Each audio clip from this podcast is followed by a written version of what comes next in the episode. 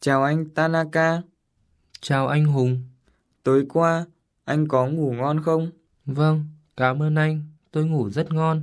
Thế thì bây giờ chúng ta đi ăn sáng, rồi sau đó tôi sẽ đưa anh đến công ty chúng tôi. Vâng, cảm ơn anh.